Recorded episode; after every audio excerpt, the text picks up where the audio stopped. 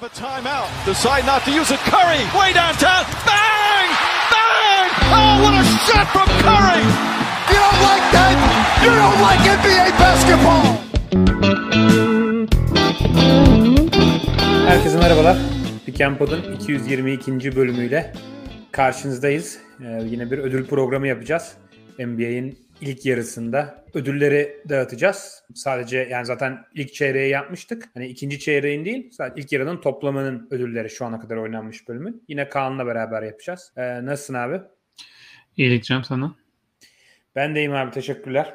Yine MVP, All NBA, yılın koçu bütün ödül ne varsa hepsini dağıtacağız. Başlamadan önce hatırlatmalarımızı yapalım. Bizi Twitter'dan, @pickandpol adresinden takip etmiyorsanız takip ederseniz seviniriz. E, YouTube'dan abone değilseniz abone olursanız seviniriz. De be- beğeni atarsanız da seviniriz. Yorum atarsanız seviniriz. Katıl butonunu değerlendirirseniz seviniriz. Klasikleşmiş formatımız zaten. Bizi takip edenler e, daha önce e, izlemiştir.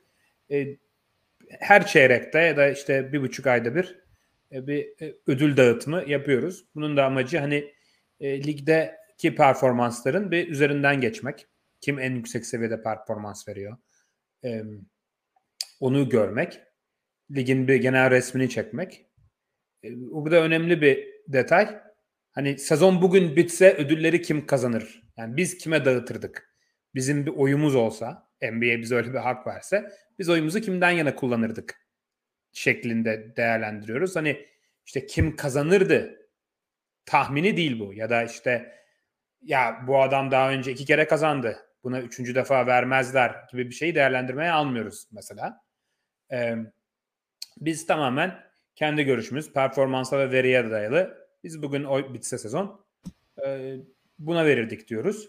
Çünkü mesela sakatlık konusunda da benzer bir sıkıntı olacak. Hani bazı oyuncular bugün sakat, önümüzdeki birkaç maçı, haftaları, ayları vesaire kaçırabilecek oyuncular var. Hani şu an ama biz şu an resim çektiğimiz için hani şu ana kadar yeterli sayıda maç oynadılarsa biz yine değerlendirmeye alıyoruz ama büyük ihtimalle bir süre sonra değerlendirmeden çıkacak isimler olabilir yeterli sayıda maç oynamadığı için ama hani şu an sakat ve önümüzdeki 10 maçı kaçıracak diye kimseyi cezalandırmamaya özen gösteriyoruz tabii ki. Burada tabii değerlendirirken All NBA, MVP vesaire yarışında e, bu e, bayağı önemli bir detay olacak. E, unuttuğum, eklemek istediğin bir şey var mı genel e, formatla alakalı? Ee, şey hani program canlı değil. Ee, bu programda MVP ve All NBA'ye geldiğimizde biraz yap, üzerinde çalıştığımız rakamsal analizleri de yansıtacağız. Ama e, rakamlar e, 4 Ocak gecesi NBA'de oynanan maçlardan e, itibaren yani program çıktığında bir iki maç e, eksilmiş, ol, e, eksilmiş olabilir e, rakamlar ama çok fark edeceğini sanmıyorum. Yani Donovan Mitchell bir daha 150 sayı atmazsa hayır kurar. Evet doğru. Ben de rakamları dün öğlen çıkardım. Yani değerlendirmem dün öğlen saatlerine göre yapıldı. Bazı ödüller çok yakın olduğu için tabii de değişebilir. Yani hele NBA'de dediğin gibi. Mitchell yine öyle bir şey yapar. Başkası yapar. Değişmiş olabilir. Ee, ama e, genel hatlarıyla çok bir değişiklik göstereceğini sanmıyorum. Ee, istersen başlayalım. Başlayalım. İlk ödülümüzle başlayalım. Ee, çıtır çerez ödül ödüllerden. Ee, yansıtalım. Sende mi? Şey. Ee, ben yansıtayım istiyorsan. Heh, tamam. Hı. İlk ödülümüz yılın çaylığı ödülü. Ee, yılın çaylığı ödülünde ikimizin de oyları e, aynı şekilde gitmiş. E, Spotify'dan dinleyen arkadaşlar için okuyayım. E, 1-2-3 sıralamamız ikimizin de bir Paolo Banquero, iki Ben Mathurin, üçüncüde de yeni bir aday var. Geçtiğimiz ay ki ödüllerde Jaden Ivey'di. E, bu ayda Jalen Williams var. Öncelikle bu seviyede gördüğün başka birisi var mı? Değerlendirmeye aldığın da hemen ucundan kaçıran e, kimler var? Sonra da neden Bankero'yu bir seçtin? Oradan başlayabiliriz. Ya şöyle e, bence Bankero tek başına bir klasmanda. Sonra e, Mathurin e, tek başına bir klasmanda. Ondan sonra e, üçüncüye bir sürü koyabilecek isim var bence. Yani e, özellikle Bankero dışında hani Mathurin de e, fena bir sezon geçirmiyor hala. E, biraz daha düşmüş olsa da. e, üçüncüden sonra bayağı zayıf bir e, yılın çayla e, yarışı var e, bu sezon. E, bu da biraz hani sezon başında da bu çaylakların belki de hepsi demiyorum ama e, mesela Bankero ve Maturin de dahil daha iyi başlamışlardı. Sezon ilerledikçe biraz daha e, performansları düşüş olduğunu gördük. E, Jalen Williams'ın hani arkasına kimler ya da onun yerine de kimler alınabilir e, diye düşünürsek mesela aslında oynadığı dakika başına en iyi katkıyı veren çaylak belki Bankero'dan sonra bile ikinci e, Walker Kessler olabilir. Yani Jazz'de e, sahadayken e, çember savunuculuğu e, çok verimli e, e, bitirişi yani e, gerçek yüzdesi gerçek yüzdesi %71 şu anda Walker. Tabii ki sadece pozisyon bitirdiği için e, yüksek olması normal ama 71 e, pozisyonuna göre bile e, çok yüksek bir e, bitirme e, isabeti. İşte sahadayken e, karşı rakiplerin çemberden bitiriş yüzleri falan hepsi düşüyor ama sadece e, maç başına e, 19 dakika e, oynuyor. O yüzden hani maç başı rakamları e, 7 sayı 6.5 rebound ama 1.8 blok e, 19 dakikada. Yani Walker Kessler'ı ben 3'e koymayı düşündüm e, ama Jalen Williams maç başına e, 28 dakika oynadığı için e, bu büyük bir e, rol farkı. E, o yüzden e, Jalen Williams'ı e, 3'e aldım. Onun dışında hani e, Tari Eason yine e, belki düşünülebilir. E, AJ Griffin belki düşünülebilir. E, Dyson Daniels belki düşünülebilir. Keegan Murray belki düşünülebilir. E, ama onların da hiçbiri e, yani Jalen Williams'ın bile bence bir yarım e, basamak adın e, altında gibi. Hani Williams'ın ne yaptığına bakarsak e, dediğim gibi maç başına 28 dakika oynuyor. E, maç başı rakamları işte 12 sayı, 4 rebound, 3 asist e, ve e, %58 gerçek şut yüzdesi var. E, o da hani lig e, ortalaması veriminde. Yani bunu şunu da söylemek lazım ama sahadayken Jalen, Williams standır bayağı kötü. E, yani aslında biraz e, rakamlarının hani o kadar takımı geri düşecek şekilde oynanan bir oyunda o rakamları vermesi biraz daha değerini azaltıyor. Ama zaten bir yılın çayla e, konuşma e, yarışması hani böyle bir MVP e, seviyesi bir önceden konuşmuyoruz. E, ve bence profil olarak da hani yılın çayla ben düşünürken e, oyuncuların verdiği performans tabii ki yani birinci kriter ama genel oyuncuyu hani çaylak olarak geleceğini ne, kadar beğeniyorum onu da biraz e, katıyorum. Bu diğer ödüllerden farklı bir şey. Jalen Williams da potansiyel olarak da e, beğendiğim bir oyuncu. O yüzden onu 3'e e, koydum. E, Bankero ve Maturin'den, Maturin'den sen bahset istiyorsan. Zaten hani Bankero biraz e, dediğim gibi kendi kulvarında bence. Hani 21 sayı 7 rebound 4 asiste. Verimi biraz düştü. E, ama hala e, ciddi bir yıldız potansiyelli hani performansı da orada e, olan tek oyuncu diyebilirim şu anki e, çaylak e, sınıfında.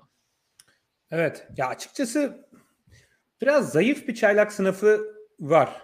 Yani bu üç isim artı bir de hani dediğin gibi Walker Kessler'a ekleyelim. Bu dörtlü dışında takımına aktif olarak zarar vermeyen bir çaylak yok bence. Ee, oyunuyla. Bu da no- normal hani genelde çaylaklar kötü zaten ama bu sene böyle çok sivrilen bir çaylak da e, çok olmadı Bankero dışında. Maturin biraz geriledi sezon başında e, başladığı e, seviyeye. Hani üçlük yüzdesi ortalama 6 seviyeye gelmiş durumda %34'te. Verimi genel olarak biraz daha e, düştü. E, ama çok normal zaten. Ben yine hala çok beğeniyorum ve oldukça da faydalı bir sezon e, e, da geçiriyor yani bench'ten gelip. Bence daha fazla bile oynayabilir Indiana e, Indiana adına. E, ama Bankero hani e, takımın birçok maçta birinci opsiyonu ya da iki, bir B opsiyonu olarak böyle inanılmaz bir verimle olmasa da e, ortalama bir verimle çok iyi serbest atış çizgisine e, giderek çok olgun oynayarak e, bu bu oyuncular arasında açık ara en iyi pasör ve pozisyon hazırlayıcısı. E, fiziği sebebiyle büyük ihtimalle e, savunmada da Mathurin ve e, Jalen Williams'e göre e, daha iyi. E, o yüzden net bir şekilde ben Bankero'yu yazdım buraya. E, Mathurin'i de net bir şekilde iki yazdım. E, çünkü Mathurin'in bir de rolü ne olursa olsun biraz ufak. Yani Bankero'ya göre karşılaştırınca. Yani Jalen Williams'e göre daha fazla tabii ki ama ben Mathurin yine hücumda e, yani sahadayken genelde işte bir yan parça, işte ikinci, üçüncü opsiyon, topsuz oyunla bir şeyler yaratabilen, işte close out olduğunda işte içeri drive edip sarı çizgisine e, gidebilen, e, çemberden bitirebilen veya boş üçlü e, sokabilen bir oyuncu kendisi yaratmaktansa. Hani o yüzden bir çaylak için özellikle hani kendi şutunu ve takım arkadaşlarına pozisyon hazırlamak zaten çok zor bir e, kabiliyet. Bunun çaylak senesinde Bankero'nun yapabilmesi oldukça değerli. O yüzden ben sene sonuna kadar da Bankero'nun hani bir sakatlık ya da bir talihsizlik olmazsa e, bu ödülü birinci sırada götüreceğini düşünüyorum. E, Jalen Williams'a açıkçası benim çok yüksek olduğum bir oyuncu. E, şutu hiç girmiyor. Yani üçlüyü %28'lerde ki ben formunu da düşünürsek e, ben daha iyi atacağını düşünüyorum. Çünkü bitirişi ve işte boyalı alandan ve orta mesafeden falan bayağı iyi. Yani %51 ile ikilik e, sokuyor. O yüzden hani e, benim hücum anlamında %60 ile ikilik sokuyor hatta. %51 normal ile, yani genel şut yüzdesi. Doğru %51 genel şut yüzdesi doğru. E, bir çaylak için ve de bir perimetre ha. oyuncusu çaylak için inanılmaz iyi bir e, rakam. O yüzden ben çok ümitliyim ondan. Ama şu an hani dediğin gibi kazanmaya çok bir katkısı olmadığı için Oklahoma City adına biraz daha geride kalıyor. Ee, onun dışında ben hani kimseyi çok da ciddi düşünmedim. Bu üçlü bence net bir şekilde ayırdı. Ama ilerleyen dönemde işte bir Jalen Duran, Jeremy Sohan'de senin bahsettiğin Walker Kessler, Tari Eason, Dyson Daniels, AJ Griffin gibi isimlerin yanında e, buralara girebilecek diğer isimler bence. Evet. Şeyden iki yani biraz daha yüksek profil e, oyuncudan da bahsedelim kapatmadan. Yani Jabari Smith Jr. ve e, Jaden Ivey. Hani onlar rol olarak e, Jabari Smith'in de e, daha rolü biraz daha arttı. Sezon başındaki kadar felaket bir durumda değil. Ama ikisi de hala hani çok e, verimsiz ve sadece şu ana kadar hücum yönüyle katkı verecekse orada verecek gibi biraz olduğu için çok da verimsiz oldukları için böyle bir e, playmaking'de de oyuna hani çok büyük bir katkı yapmadıları için hani onların da aslında evet top kullanıyorlar e, ama yani çok başarılı bir performans e, çizmiyorlar. O yüzden çok e, düşünmedim burada. E, Keegan Murray de çok kötü bu arada yani o ikisi de e, ikisinin verimsizliğinden bahsettin. Keegan Murray yine biraz daha iyi en azından düştü giriyor ama onun dışında biraz sahada pek bir başka hiçbir şey e, yapmadığı da söylenebilir yani. Evet yani Murray yine biraz daha şutu girdiği için bilmiyorum ben onlar kadar şey yapmıyorum. Yani daha yakın ben hani 3'e e, daha rahat koydum Jalen ama e, hani Keegan Murray yani 5'e kadar indirsem belki Kester'dan sonra Keegan Murray düşünebilirdim ama o da evet yani çok amşan bir katkı vermiyor. Yani. Herhangi bir çaylaktan oynanmış en iyi maç da Andrew Nemhard'dan geldi bu arada yani onun adı geçmedik ama Doğru. bir Warriors deplasmanında oynadığı maç yani inanılmazdı yani. Herhangi bir çaylağın bu sene o seviyede bir perform, o seviyede bir maç oynayacağını sanmıyorum yani. Evet doğru. Um, Okey geçelim o zaman bir sonraki ödülümüze. Bankero'ya yılın çaylağı ödülü hayırlı olsun. Ee, yılın savunmacısı. Yılın savunmacısında biraz daha ayrışmışız. Benzer isimler var ama e, biraz daha ayrışma var. Sen 1-2-3'ü Brook Lopez 1, Jared Allen 2, Draymond Green 3 olarak sıralamışsın. Benim bir numaramda sürpriz bir isim var. Bir Joel Embiid, iki Brook Lopez, üç Draymond Green. Açıkçası ben Embiid'e vereceğimi hiç düşünmüyordum buna başlamadım. başlamadım. Ben de bayağı şaşırdım yani hala çok sindirmiş durumda değilim. Yani benim 4-5'e belki Embiid'i koyabilirim ama bir pek düşünmedim yani. O zaman kendimi açıklayayım. Ya açıkçası yılın savunmacısında ben biraz daha özellikle sezon ortasındayken e, yani maç sayısı ve örnekleme yani izlediğim maç sayısı da nispeten az olduğu için bütün oyuncular özellikle savunma tarafında oyuncuları değerlendirmek biraz daha zor olduğu için ve daha fazla maç sayısı gerektiği için ben biraz daha istatistiklere önem veriyorum burada. Biraz daha e, verilere dayalı bir seçim yaptım.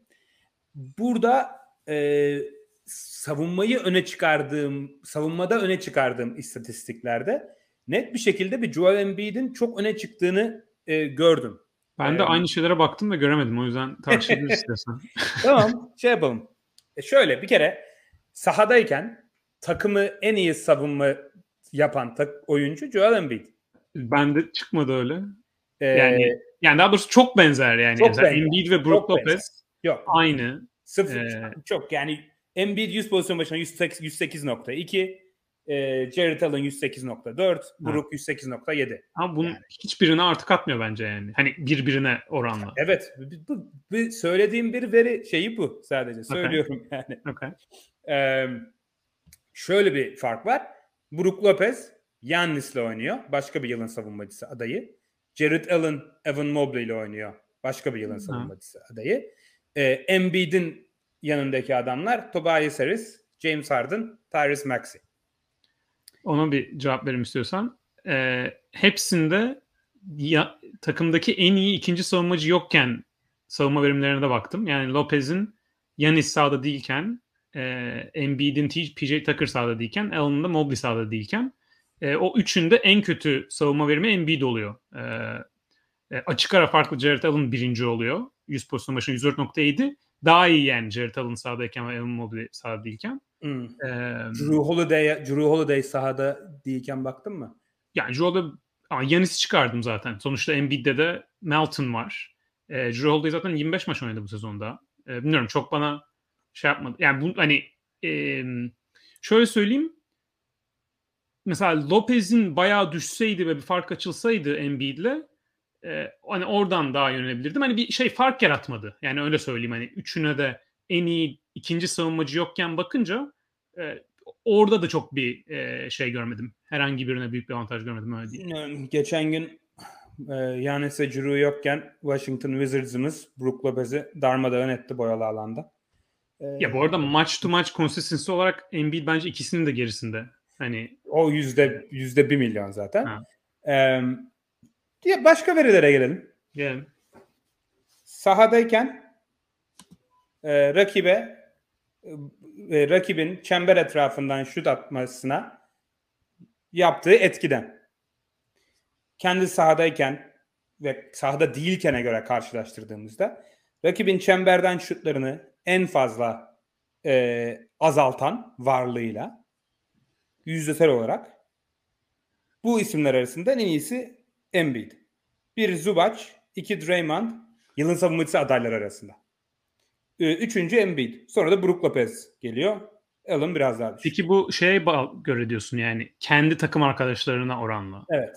Bana o çok anlamlı gelmiyor. Daha çok bana onlar sahadayken rakip kaçla atıyor daha mantıklı geliyor. Yani çünkü öbür türlü bench sahadayken onlar çok kötüyse bu artı eksi şişiriyor. Yani sahadayken rakibin çemberden bitirme yüzdesine bakarsan e, orada Embiid hem Lopez'in hem Jared Allen'ın hem Yanis'in hepsinin gerisinde e, çemberde direkt kontest ettiği şutlara bakınca yine acayip gerisinde. Çemberde Embiid'in direkt kontest ettiği şutlarda rakipler %63 ile bitiriyor. Bu hani lig ortalaması pek iyi bir yüzde değil. E, Lopez karşısında %54 yani %10 puan az neredeyse.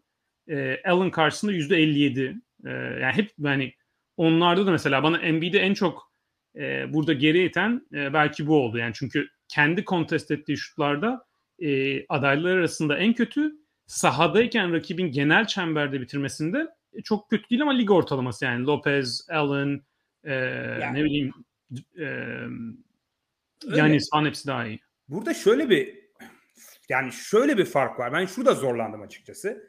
Mesela bir de mesela rak, çem, rakiplerin çember etrafında nasıl soktuğu e, o bahsettiğimiz oyuncular sahadayken ne göre bir de sahada değilkene göre. Şimdi burada en iyi oyuncu o yüzdeyi en çok düşüren Evan Mobley bu adaylar arasında. Ama bu da Jared Allen'la takım arkadaşı olması. Yani bu Jared Allen'ı yani Jared Allen'da Mobley ve Brook Lopez ve Yannis'in takım arkadaşı olması bana o krediyi biraz dağıttırtıyor açıkçası. Yani Ee, ama işte onlara da yani artı eksiye bence hiç bakmamak lazım zaten. Yani zaten sahadayken yani aynı senin baktığın artı eksinin rakamının aynısına sadece oyuncu sahadayken bakılabiliyor ve oyuncu atıyorum Lopez sahada Yanis değilken de bakılabiliyor. Mesela Yanis ikisinde de Embiid'in genel halinden daha yüksek. Hem Yanis'le beraber hem sadece kendisi Yanis'i sahadayken Ya, rakipler tamam. çemberde daha kötü bitiriyor. Bayağı Evet. daha kötü bitiriyor Embiid'e göre. ciddi bak- daha kötü. yani ama hem bu istatistiği yani Embiid sahadayken rakipler sahada değilkene göre Philadelphia karşısında %4 daha kötü şut atıyor çemberden tamam mı? De, diyebilirsin ki evet bu yine yine de şeyden daha yüksek. Brook Lopez'in Yannis'in. E, Brook Lopez'in Yannis'siz halinden. Tamam. Ama bunu bir de takımın takım savunmasının defensive ratingine baktığında, savunma verimliliğiyle beraber karşılaştırdığında orada Embiid'in bu konuda rakiplere böyle bir engel olması Embiid sahadayken Philadelphia savunmasını diğer savunmalardan daha iyi bir hale getirmiş zaten. Değil mi? Yani az önce dedik ya 100 pozisyon başına 108.2. Aynı. E, tamam ama yani savunma personeliyle beraber düşündüğünde Philadelphia'nın bana daha etkileyici e, bana daha etkileyici geliyor. Yani Philadelphia şu an lig toplamında en iyi 5 savunmadan biri ve açık ara en kötü savunma personeline sahip takım. Ee, ilk 5'teki takımlar arasında. Ee, yani daha kötü ama dediğim gibi yani diğer savunmacılar yokken de bakabiliyoruz ve hani Tyrese Maxey'nin de uzun süre maç kaçırdığı dönemde çok kötü de değil bence. Yani PJ Tucker, Tobias Harris, DeAnthony Melton'la e, oynaması. Hani bilmiyorum hani mesela geçen seneki Rudy Gobert gibi bir e, durum yok bana ama bence e, zaten hep uzunlardan konuşuyoruz. O yüzden bu tarz rakamlara da rahat bakabiliyoruz yani çemberden bitirme falan. E, ve direkt kendi kontest ettiği şutlarda hani yani hani ne olursa olsun kendisi bloğa çıktığı şutlarda rakibin %63 ile bitiriyor olması yani bir Lopez'e göre 10 puan daha yüksek bitiriyor olması o hani takım savunmasından en çok ayrıştırılabilecek şey bir uzun için. Ve orada o kadar büyük bir fark olması bana mesela çok net Brook Lopez daha önüne geçiriyor. Çünkü ikisi de maç başına e, 8.5 şut kontest ediyor. Hani bu kadar büyük bir fark olması Brook Lopez'in çemberde yani caydırıcılığı geçtim direkt kontest edişine bence çok büyük bir avantaj veriyor. Ya katılıyorum bu arada. Yani e, Brook Lopez'i zaten ben de ikiye yazdım. Ve oldukça da e, yakın olarak e, görüyorum ikisini. Ve Embiid'in istikrarsızlığı gerçekten ciddi bir e, problem. Zaten ben yani maçı izleyince de zaten Embiid savunmada öyle bir etki yaptığını görmüyorsun zaten. Yani Brook Lopez'in varlığı hatta Draymond Green'in varlığı sahada çok daha fazla hissediliyor savunmada bir Embiid performansına göre. Ben biraz daha hani Embiid çok bahsedilmediği için bu e, tartışmalarda e, biraz da ondan da bahsedelim diye aslında e, tepeye yazdım. Ben aslında e, 4 4 tane oyuncuyu aynı basamakta e, görüyorum. Buraya Jared Allen'ı da eklerim. E, dördünü aynı basamakta gördüm. Daha sonra Yannis, Bam Adebayo e, ve Evan Mobley vardı. E, onun dışında çok fazla bir oyuncuyu e, dikkate almadım e, açıkçası. Yani bana Philadelphia'nın bu oyuncu kadrosuyla ligin en iyi dördüncü savunması olması ve Embiid sahadayken de e, yani sahadayken takım takımın savunma reytinginin 5 100, 100 pozisyon başına 5 sayı daha iyi olması bu kategoride de e, Draymond Green ve e, bir tek Draymond Green'den daha kötü. Draymond Green takım savunmasını 10 100 pozisyon başına 10 sayı daha iyi yönde etkiliyor. E, Draymond Green'den sonra orada da en iyi olması e, biraz beni e, buna itti. Ama dediğim gibi argüman açayım. Brook Lopez büyük ihtimalle istikrarıyla beraber e, daha iyi bir daha iyi bir savunma sezonu e, geçiriyor denebilir. E, ama dediğim gibi hepsini aynı basamakta görüyorum. Hatta aynı basamakta gördüğüm başka bir oyun birinci sırada gördüğüm başka bir oyuncu var da Jaren ondan Jackson. bahsedelim istersen. Jaren Jackson Jr. Jaren Jackson Jr. bence hepsinden daha iyi oynuyor da hem çok az maç oynadı bir de az dakika oynadı. Hı. Onu o yüzden ben o açıdan düşünmedim. Ama bir sonraki programda herhalde ilk üçte olur diye düşünüyorum. Ne diyorsun?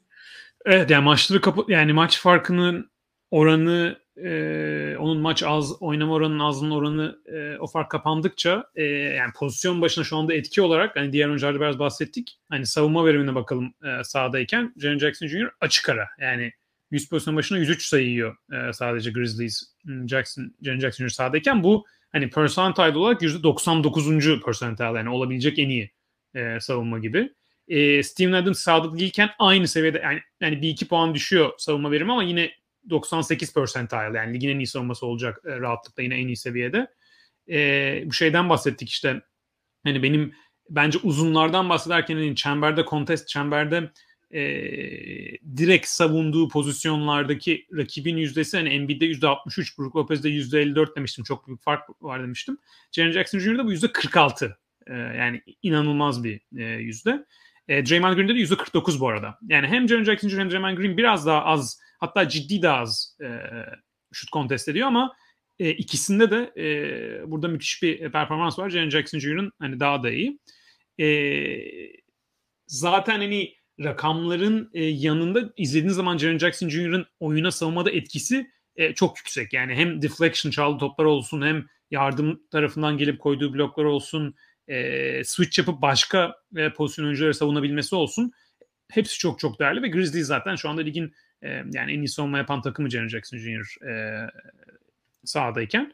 E, o yüzden bence de hani maç sayısı yeterli bir seviyeye ulaşırsa e, performans olarak dakika başı performansta rahatlıkla e, birinci diyebilirim.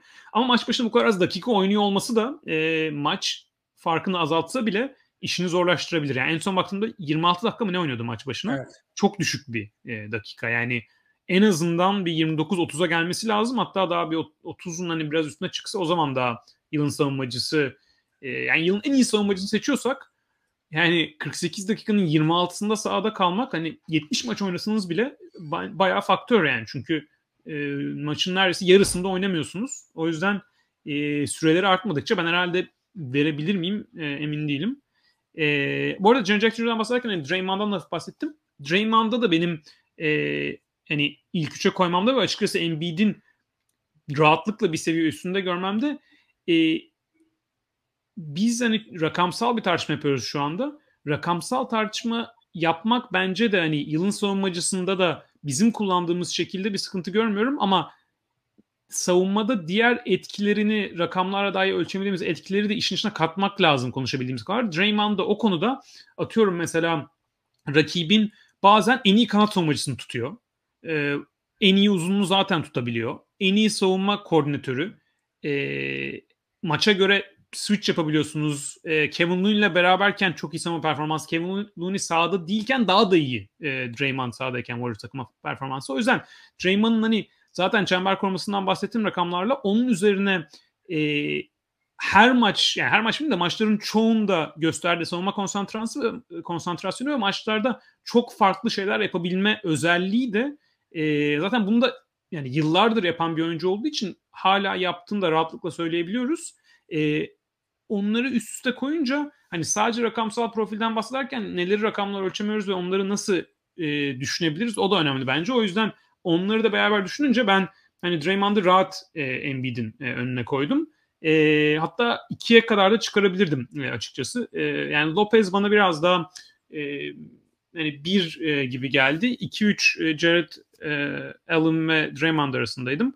E, daha sonra hani Bam, Embiid, Nick Claxton o da acayip bir çember koruyucu savunması, e, çember koruma performansı gösteriyor ama Claxton'ın rebound sıkıntısı ve pek caydırıcı özelliği olmaması, Nets genel savunmasının çok iyi olmaması e, sürpriz performans ama onu da hani böyle bir ilk şok kadar çıkarmadım. Ee, ya Draymond Green'i evet benim açıkçası en tepe ben bire, bire koymayı da düşündüm dediğim gibi aynı seviyede görüyorum. Draymond Green biraz savunmada savunma liderliği hala inanılmaz eskisi kadar fazla savunmada playmaking e, yapmadığı için mesela top çalma ve blok rakamları çaylak sezonundan beri en kötü e, en düşük rakamlar. E, Embiid ise gerçekten o açıda müthiş bir sezon geçiriyor. Yani hem maç başına 1.2 top çalıyor, 1.7'de blok koyuyor. Onun da bir e, getirisi e, var kesinlikle. E, ben Brook Lopez konusunda şöyle ikiye koydum ben de ama yani kendi takımında bile en iyi savunmacı olup olmadığı belli olmayan bir oyuncuya da yılın savunmacısı vermekten biraz çekiniyorum.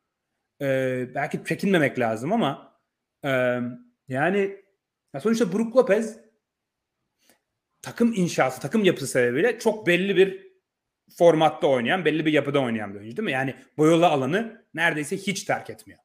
Yani boyalı alanı hiç terk etmeyen, çok minimal hareket eden bir oyuncunun çember koruma rakamlarının bu kadar iyi olması bir şeyleri değiştiriyor mu bilmiyorum. Yani o konuda biraz zorlanıyorum. Çünkü özellikle Draymond Green konusunda altını çizdin. Bu arada Embiid de burada Brook Lopez'e daha yakın. Embiid'i savunmak için söylemiyorum. Biraz Draymond Green'in acaba argümanını mı yapıyor? Yani e, Draymond Green bir yandan kanat savunurken, guard savunurken, herkese switch yaparken Brook Lopez maçların çoğunda savunmada çember etrafında mü- müthiş kol açıklığını, e, uzunluğunu kullanarak e, çember savunuyor. Bunu en elit seviyede yapması Draymond Green'in yaptıklarından daha mı değerli? On, onu karşılaştırmak biraz e, zor sanki. Ya evet hani ama yani şöyle mesela playofflarda matchup'a göre olmuyor tabii ki. Ama normal sezon değerine baktığımızda mesela Rudy Gobert de benzer bir şekildeydi geçen senelerde. Daha da yüksek performans da yapıyordu ve çok rahat hani veriyorduk. O yüzden e, yani Rudy Gobert Brook Lopez'e göre tabii ciddi daha bir switch savunmacısı ama Jazz savunma şemasında o çok switch de göstermiyordu normal sezonda. O yüzden hani bu bir normal sezon ödülü. Brook Lopez'in e, bunu da senelerdir yaptığını da biliyoruz. Yani etrafında onun tabii ki Yanis daha iyi savunmacı genelde ve ondan daha iyi savunma sezonları geçirdiği sezonlar da oldu. Yanis'in hani bu ödülü kazandığı zaman falan da. Ama Brook Lopez'in e, ana rol oynadığı bir savunmanın onun özellikleri nedeniyle normal sezonda çok çok elit seviyeye çıkabildiğini zaten gördük senelerdir. Bu sezon performans olarak Yanis'in daha önünde normal sezon e, performans olarak savunmada. Onları üste koyunca e, çok soru işaretleri gelmedi. Zaten hani senin o argümanı Brook Lopez'e karşı normal sana çok fazla kullanırsak o zaman hani bizim genel temalarımızdan biri de uzunlara daha çok veriyoruz. E, o zaman uzunlara niye daha çok veriyoruz Brook Lopez'e oradan şey yapacaksak, ceza e, keseceksek. O zaman yani direkt yani OG Anunoby de çok iyi bir savunma sezonu geçiriyor. E, genel olarak hani çemberde şut değiştirme ve koruma ben de katılıyorum yani normal sezonda değer katma açısından genelde en çok öne çıkıyor. E, o zaman Brook Lopez'e bu da bunun tersinden puan kırmak çok şey gelmiyor bana performans olarak onu veriyorsa zaten. Tabii. Ya doğru. Zaten ben de dediğim gibi ikiye koydum ama hani bir de bir de hem yanlış bir de Drew var ya yani takım arkadaşları da o seviyede olunca hani Brook Lopez'in yaptıklarını yapabilmesi daha da kolaylaştır kolaylaşıyor. Yani mesela Rudy Gobert Utah'da her şeyi temizleyen adamdı. Her çok geçirgendi Utah çünkü. Ve Rudy Gobert tek başına orayı toparlıyordu ve takıma elit bir savunma yapıyordu. Brook Lopez gerçekten tek başına mı onu elit savunma yapıyor? Yannis ve Drew varken onun argümanını yapmak biraz daha zor sanki. Ama evet, dediğim mesela... gibi normal sezon ödülü ve evet adamın istatistikleri, verileri belli yani. O yüzden çok da fazla da bir argüman yok yani. Aynen mesela bu hani güzel bir örnek. Geçen seneki Gober'i bu seneki Lopez'e karşılaştırsak o zaman dediğin gibi Gober'e onu avantajı net bir şekilde yazardım yani. Benzer rolleri ama Gober'in çok daha yapması zor bir sistemde yapıyordu. E, bu sezon mesela Draymond'ın yanında ilk 5'te iyi savunmacılar var mesela Looney, Wiggins e, sahadayken. Embiid'in de yanında dedim ki bence çok kötü değil yani Maxi sakatken. Bir de hani maçı izlerken Sixers savunması tamamen Embiid'in bir geçen seneki Gobert dominasyonu gibi ayakta kalıyor bir maç izlemesi de olmuyor. Yani Sixers Yok. maçlarında açıkçası. Hani Yok. izlesem ben izlediğim çoğu maçta öyle bir şey görsem o zaman biraz daha farklı düşünebilirim yani. Yok zaten ben bunu yap, koyduktan sonra biraz da pişman oldum. Bugün değiştirecektim de dedim değiştirmeyeyim. E, Draymond'ı aslında bire koymayı düşündüm Hı. de dedim değiştirmeyeyim biraz tartışırız. E, hepsi makul e, adaylar bence. E, neyse çok uzattık zaten bu yılın savunmacısı Hı. işini. Ha bir Şöyle de AD de burada olabilirdi. O da hani maç biraz fazla kaçırdığı için bence kim, o da performans olarak. Kim dedin pardon? Anthony Davis. Ha Anthony Davis tabii kesinlikle. Kısalardan birini seçsek de herhalde OG Anunoby olurdu değil mi? Tabii bence çok net OG Anunoby olurdu. Marcus Smart'ın geçen sene aldığı gibi. evet. Altıncı adam ödülü. Açıkçası bunu biraz hızlı geçebiliriz. Hem zaten kötü bir ödül. Ada, bu sene adaylar da bayağı kötü bence. Ee, ben Malcolm Brogdon 1, Ben Mathurin 2, Christian Wood 3 dedim. Sen Christian Wood 1, Malcolm Brogdon 2, Larry Nance Jr. 3 demişsin. Ee, Nancy benim almama sebebim hem az maç oynaması bir de az dakika oynuyor 22 dakika. Ama dakika başı performans olarak bence en iyi 6. adam olabilir. Ee, burada düşündüğüm bazı adam iki, iki isim daha vardı. Biri Malik Beasley, öbürü de Alec Burks. Alec Burks de az dakika oynadığı için almadım. Ee, Beasley de e, girebilir. Şöyle Christian Wood'la alakalı ben 3'e koydum. Şöyle bir sıkıntı var. En iyi istatistiklerini ilk 5 başladığı maçlarda yapmış olması nasıl değerlendirecek değerlendireceğimi bilemediğim için biraz zorlandım. Çünkü ilk 5'te bayağı iyi oynuyor. Ama 6. adam ödülü. Yani bu ödülün saçmalığının da bir göstergesi de o aslında yani. İstersen devam etsen.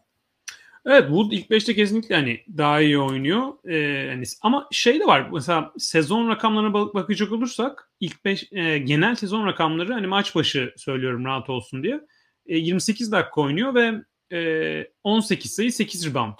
E, genel hani, hani sayı rebound en çok yap, yaptığı katkı için. E, %54 ile saha içinden atıyor. %43'lük yani çok iyi bir yüzde. %71 e, faal yüzdesi. E, kenardan geldiği zaman o kadar iyi değil ama yine hani sadece kenardan geldiği maçları söylüyorum.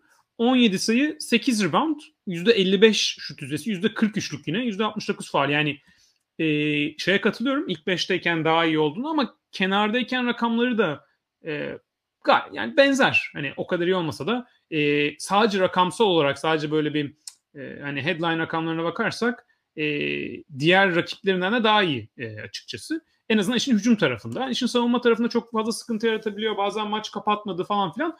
Ama yani o kadar kötü olsa ilk beşe de yerleşmezdi. Yani hani öyle bir tarafı da var. O yüzden bilmiyorum bana bu sene Christian Wood'un performansı şu anda biraz e, bazen hani zayıf yaptığı şeyler olduğu için onlardan fazla e, aşağı çekiliyor gibi geliyor. Bence hani bir dediğin gibi gayet zayıf bir 6. adam e, performansı var. Ben bu kadar zayıf hatırlamıyorum açıkçası ya. Evet yani Malcolm Brogdon da biraz daha performans düşüklüğü yaşıyor son evet. bir iki haftadır. Hı-hı. O iyiydi ama şimdi bakıyorsunuz ya Malcolm Brogdon'dan Christian Wood daha fazla maç oynamış. E, maç başına e, 28 dakika Wood oynuyor. 23,5 dakika Brogdon oynuyor. Yani Wood biraz daha da e, fazla oynuyor. E, ikisi de bazen maç kapatıyor bazen maç kapatmıyor. Yani Brogdon da her maç kapatma beşinde değil e, Celtics'te. E, hani Brogdon savunmada iyi bir savunma parçası ama öyle acayip iyi bir savunma yaptığını da çok görmedim yani. Hani öyle öyle düşününce e, şeye katılıyorum yani Larry Nance maç kaçırmasaydı e, böyle bir 30 maç falan oynamış olsaydı onu ben e, bire koyardım. Oynadığı maç dakika başına e, Larry Nance bence de en iyi ve New Orleans'ın hani oynadığı sistemi değiştiriyor. Valanciunas yerine girip e, switch yapabilen e, Zion'ın yanına çok iyi e, tamamlayıcı özellikleri olan böyle takımın performansını bayağı e, seviye atlatan bir performans olduğu için bence Larry birinci olurdu. Ama onu hani biraz aşağı indirdim 3'e. E, Ondan sonra Wood Brogdon arasında Wood'a daha yakın e, oldum. E, söylediğim nedenlerden dolayı. Alec Burks de iyi bir aday. Onu yani koyacaktım aslında biraz hani 6. adam o e, ödülünün gittiği oyuncunun daha iyi takımlarda olması daha mantıklı geliyor bana. Çünkü hani zaten hani Pistons maçlarında hani Pistons'dan o zaman kimse ödül almasın mı? Tabii ki öyle bir durum yok ama zaten hani e, Pistons maçları daha rolantide geçiyor bir sürü maçta. E bir de yedekler yani yedekleri girdiği zaman evet daha iyi oynuyor Pistons. Çok daha iyi oynuyor Alec Burks zaman ama yani o 6. adamın kazanmaya katkısı derken hani Pistons'da 6. adamın kazanmaya katkısı ne kadar e, şey olabilir? E, ne, ne kadar değerli olabilir yani katkıyı yapıyor. E, o yüzden ama Alec Burks yani bire kadar da koyulabilir. Çok bir, bir sıkıntı görmem yani biri koymak isterse. Ben biraz daha böyle bir felsefi açıdan koymadım ama böyle devam ederse yani dakikaları da artarsa e, ben de belki koyarım işin sonunda. Olabilir. Olabilir. Yani hepsini ben yakın görüyorum ya. Ben hatta bir ara Malik Beasley'i bire koydum. Sonra çıkardım falan. O yüzden değişebilir yani. Ee, bence geçebiliriz ya. Fazla zaman harcamaya gerek yok 6. adama. Ee, geçelim en çok gelişme gösteren oyuncu ödülüne. Burada benzer üçlülerimiz var. Bir ve ikinci sıradaki isim değişmiş ikimiz arasında.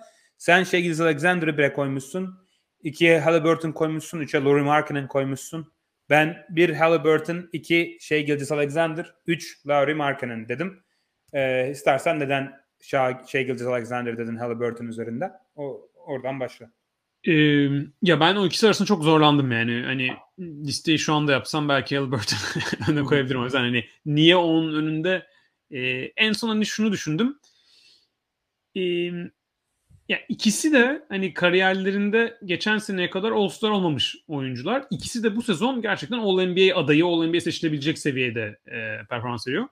Gilgis Alexander'ın son iki senedir çıktığı performans e, Halliburton'un son iki sezondur falan çıktığı performansın daha üzerinde. Hani genel çıktığı e, seviye.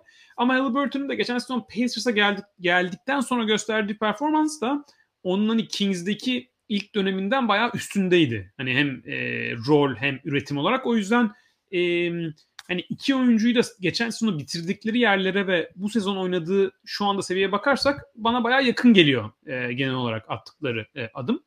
E, o zaman da hani şu anda çıktıkları seviye hangisinin daha etkileyici? Gilles Alexander bana biraz daha fazla etkileyici geliyor. Yani şu anda e, hani ligin en durdurulamaz normal sezon skorerlerinden biri haline gelmiş olması bunu hani kendine az o boyalı alana giriş oradan bitiricilik kendi e, farklı hızında e, yapabiliyor olması e, top kullanma oranının hani e, bas, e, Basketball Reference'daki hali %33 103 rate'i var. E, maç başına 30 sayıdan fazla atıyor. Bunun %61,5 verimle yapıyor. Yani lig ortalamasının bayağı 3-4 puan e, üzerinde. E, o kombinasyon hani bu oyuncu gerçekten böyle bir playoff takımının en iyi oyuncusu rahatlıkla olacak seviyeye geldi e, artık. Hani belki konferans finali zorlayan bir takımın en iyi oyuncusu olur ve oyun, oynayın, oyun oynayış şekli playoff'lara bence daha da iyi yansıyabilir e, Halliburton'dan. E, onları düşünerek biraz daha öne aldım ama dediğim gibi bunlar hep böyle e, ikisinin de gelişimi çok bana benzer geliyor. Niye SG'yi öne almayı düşündüm? E, onunla e, öyle ama hani Halliburton için bir argüman yap desen onu da yaparım yani SJ kadar yaptığım argümanın %80'i e, kadar. Biraz Pacers'ın oyununun daha böyle bir normal sezon dopingli olması hani çok fast break'li. Tabii ki normal sezona çok değer katıyor ve hani belki daha etkileyici bile diyebilirsiniz bu Pacers takımın bu seviyeye gelmiş olması ama oyuncuların bireysel çıktığı seviye olarak SGA bana hala biraz daha böyle bir hani gerçekten ligin yeni hani playoff sürükleyici gençlerinden biri olmaya hani artık adaylığı geçti orada bence bu takımla şu bu sene olmayacak e, olsa bile. E, o yüzden şey dedim. Bu arada Marka'nın da en büyük sürpriz. Yani onun atladığı yani çıktığı seviye daha şu anda bence All NBA seviyesi değil daha böyle All Star seviyesi ama hani Halliburton ve SGA buna bu kadar çabuk çıkmaları belki biraz şaşırttı ama Mark'ının buraya ben gelmesini beklemezdim açıkçası. O yüzden en büyük sürpriz de Mark'ının derim yani onu 3'e koymuş olsam da.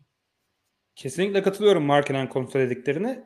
Ve bence en etkileyici gelişim de aslında onunki. Yani adam böyle fiziğini ve atletizmini inanılmaz geliştirerek e, buraya geldi. Yani Halliburton ve SGA biraz daha zaten her zaman top tekniği olan, e, top dağıtabilen, skor üretebilen, pas verebilen isimlerdi. E, Laurie Mark'ının böyle daha komple bir gelişim e, gösterdi sanki. Çok etkileyici. Ama Halliburton ve SGA yani ben de çok yakın görüyorum. Çok da üzerinde durmaya gerek yok yani. Sen iyi anlattın zaten. Ya bana Halliburton'unki biraz daha etkileyici e, geliyor. Ben Halliburton'un böyle %62 gerçek şut yüzdesiyle ligin en iyi asist top kaybı oranlarından biriyle 20 sayı 10 asist averajlayabileceğini pek düşün, düşünmüyordum oyuncu seviyesi olarak. Ya belki kariyerinin bir döneminde oraya gelebilir diye düşünürdüm ama bu kadar hızlı bir şekilde buraya gelebilmesi e, bugün Twitter'dan paylaştım zaten. Hani son 15 yılın en iyi fast break takımı e, Indiana. E, e, fast break'lerdeki verim açısından. Bunun çok büyük bir oranı e, Tyrese Halliburton'un tabii ki. İnanılmaz bir pasör. E, yani açıkçası geçen sene Sacramento'daki halini düşününce Indiana'da 20 küsür maç oynadı. Çok fazla detaylı izleyemedim tabii ama Sacramento'daki halini düşününce bugün geldiği oyuncu seviyesi farkı çok büyük geliyor bana. Şey Gilgis Alexander tabii ki değerlendirmesi biraz daha zor. OKC'de olması sebebiyle, kazanmaya çalışmamaları sebebiyle, çok zor bir ekosistemde olması sebebiyle ama geçen sene bile bana sanki biraz daha fazla süperstar ışığı veriyordu Gilgis Alexander. Tyrese Halliburton'dan hiç o ışığı alamazken Sacramento'dayken bu sene birdenbire ciddi bir All-NBA adayı olması e, beni daha çok şaşırttığı için bir numaraya yazdım ama senin tercihinde e, gayet makul yani. Evet güzel bir yarış. Yani sezon sonuna kadar belki biri biraz daha öne atlar. Biri maç yani umarım ikisi de hani böyle bir tanking tarafından yatırılma zaten Pacers'da çok olacak gibi değil ama daha takaslar olacak falan. Yani ikisini de umarım e, sezon boyunca e, izleriz. E, bu arada Mark'ın şeyini ekleyeyim yani %67 gerçek süresi var şu anda. Maç başında 25 sayı yakın atıyor yani 24-25 sayı atıyor. Bu hani bu verim skor kombinasyonu hani bir tek böyle Anthony Davis'te, Jokic'te, Kevin Durant'te falan var yani. Ama Mark'ın tabii e, şeyi de söylemek lazım çok bitirici bir rol, rolde oynuyor. Yani hiçbir e, playmaking katkı sunmuyor. Yani bu bir sıkıntı değil yani ama hani seviyesini konuşurken ama bu o, verimi gerçekten e, müthiş seviyede yani. Okay. Halliburton'ı Sacramento'nun takas ettiğine inanamıyorum hala ya. Yani hakikaten 22 yaşında hatta takas ettiklerinde 21 yaşındaydı. İnanılmaz bir oyuncuya dönüşmüş durumda yani. Neyse. Ee, geçelim bir sonraki slaytımıza, bir sonraki ödülümüze. En iyi koç. Yani iyi koç da her zaman zor bir ödül. Ee, çok aday var çünkü. Bu sene bile ben yazarken nerede kaç tane isim, isim çıkardım. Ee, ben bir Willie Green, iki Taylor Jenkins, üç Joe Mazzulla dedim. Ama bir 4-5 isim daha vardı aynı seviyede gördüğüm. Ee, sen de bir Taylor Jenkins, iki Willie Green, üç Joe Mazzulla demişsin. Ee, başka kimleri düşündün ve en son neden Taylor Jenkins'e karar kıldın? Ya evet her seferinde bahsediyoruz yani bu e, ödülde çok fazla e, aday olabiliyor. E, bu isimlerin yanında yine J.B. Bickerstaff Cavs'de gayet iyi bir iş çıkarıyor. E, Doug Rivers gayet iyi bir iş çıkarıyor. Yani Doug Rivers playoff'larda çok fazla başarısızlığı olduğu için yani gerçi Celtics'te şampiyonluğu da var ama daha son yıllarda çok fazla başarısızlığı olduğu için ve böyle hani gerçekten onun yanlış seçimleri direkt galibiyete böyle birebir e, kenetlenebilecek şekilde e, yapıyor. O yüzden hani çok eleştirilen bir koç ama e, özellikle böyle hani sakat e, bazen oyuncuların böyle eksildiği, azaldığı kadrolarda e, çok iyi normal sezon performansları verebilen bir koç. O yüzden bence bu sezon yine e, iyi performans e, veriyor. E, Bucks biraz daha hani son dönemde biraz daha düşmüştü. Toparlanacaklar mı falan filan ama genel sezon performansları bu onların da çok sakatlığı e, oldu. Yani Middleton zaten oynamıyor. Drew Holiday bayağı maç kaçırdı. Yanis back to back çok oynamıyor Yanis son zamanlarda. E, onun da sakatlığından.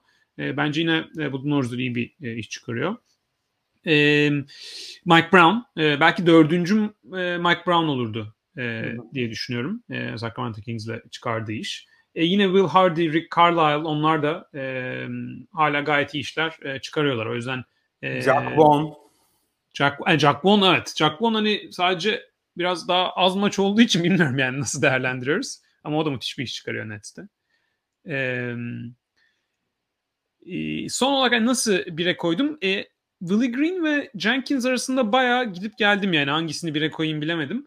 İkisi de çok büyük iş çıkarıyor. İkisi de yani takımlarını hem savunmada hem hücumda e, gayet iyi oynatıyor ve e, ikisi de yani özellikle aslında Pelicans belki birbirine biraz daha avantaj. Yani Pelicans böyle hücumda hani topu verin oynayın hani herkes birbirine acayip kenetlensin uysun bir takımda e, durumda değil aslında. Ha, aslında Ingram'ın olmaması bir yandan performansın etkisini etkileyicini arttırıyor. Diğer yandan aslında oynama biçimini biraz daha kolaylaştırıyor. Çünkü hani Zayn'e top veriyorsunuz biraz daha hani biraz daha her şey yerine e, oturuyor.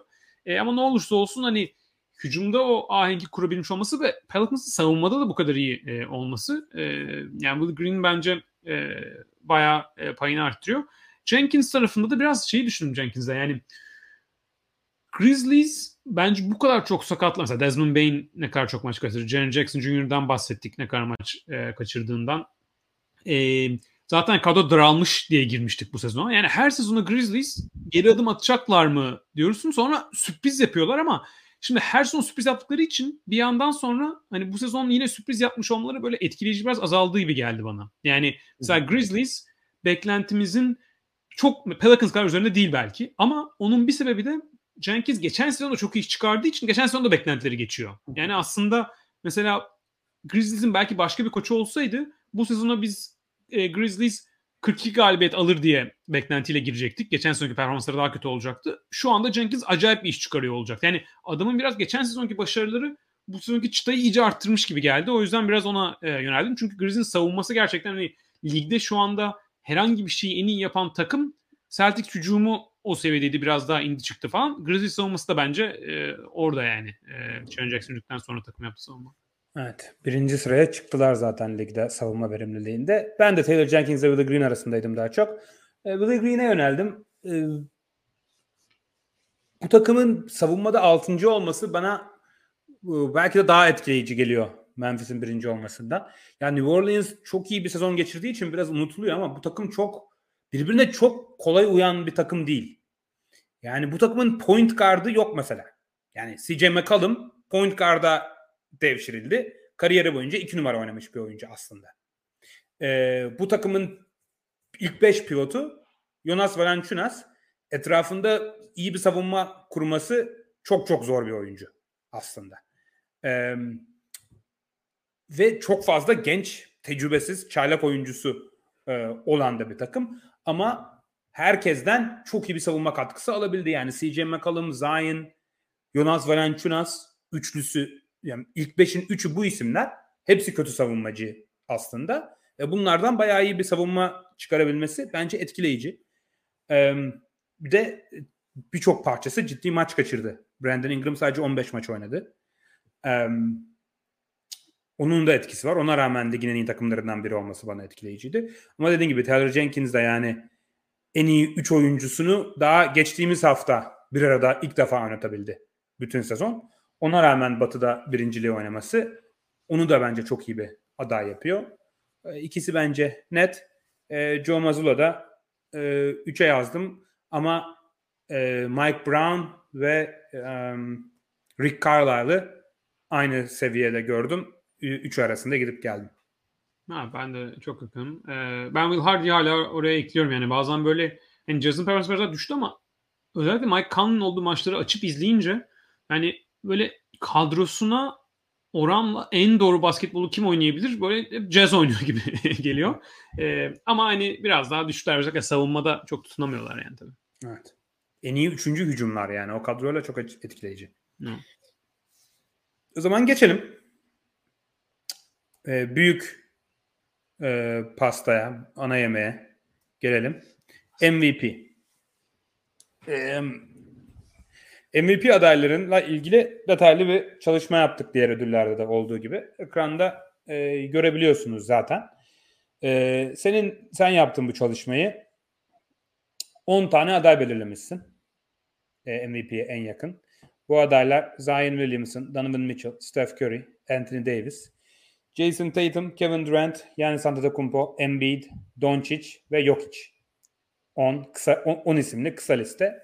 E, bunlarda bir sürü e, istatistik çıkarmışsın. İstersen sen bir e, bir üzerinden geç. Neyi gösteriyor bu e, rakamlar? Oradan sonra kendi tercihlerimizi size gelelim.